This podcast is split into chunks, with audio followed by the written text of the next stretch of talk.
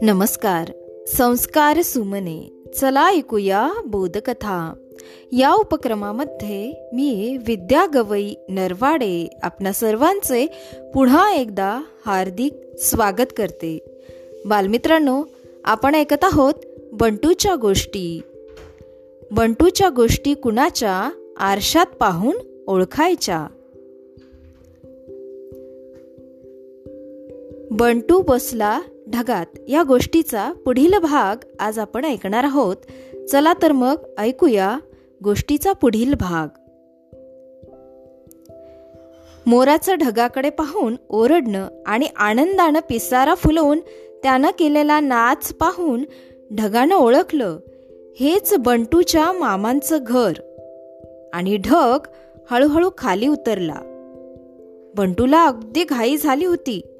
पण ढगाचं सारं लक्ष होतं मोराकडे. मोर ढगाला पाहून आनंदानं वेड्या झाला होता. एका पायावर त्याचं नाचताना अगदी भान हरपून गेलं होतं. बंटूची अवस्था देखील त्या मोरासारखीच झाली होती. इतक्यात तो ढग थोडासा वर गेला. बंटू घाबरला. आता आपल्याला आई भेटणार नाही.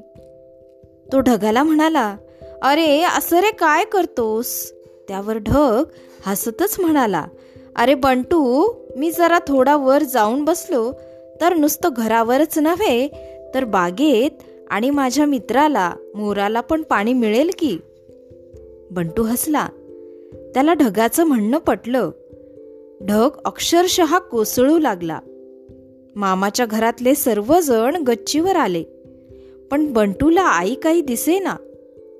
तो जोर जोरात हाका मारू लागला. आई आई इतक्यात बंटूच्या घरातून बंटूचे बाबा बाहेर आले आणि म्हणाले अरे बंट्या असं पावसाचं अंगणात का झोपतात कधी? सर्दी होईल ना आणि आई आई कशाला ओरडत होतास रे? बाबांनी बंटूला जवळ घेतलं. आठवण आली का रे आईची? चल डोळे उघड. बाहेर बघ किती छान पाऊस पडतोय. बंटून सावकाश डोळे उघडले. आपण खरंच मामाकडे गेलो होतो. ढगात बसलो होतो. की आपल्याला स्वप्न पडलं हेच त्याला क्षणभर कळेना. तो पुन्हा डोळे बंद करून म्हणाला आई आले का हो बाबा? आई येईल ह बाळा उद्या. बाबा म्हणाले आणि बंटूला थुपटू लागले. हवेत गारठा असल्यानं बाबांनी बंटूला मऊ मऊ उबदार पांघरून घातलं. बंटूला आपण पुन्हा एकदा ढगात बसलोय असं वाटलं. मात्र यावेळी स्वप्नात त्याला थोपटायला त्याची आई होती.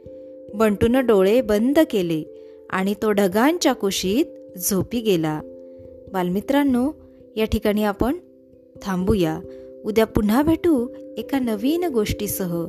तोपर्यंत सुरक्षित रहा आणि काळजी घ्या. धन्यवाद.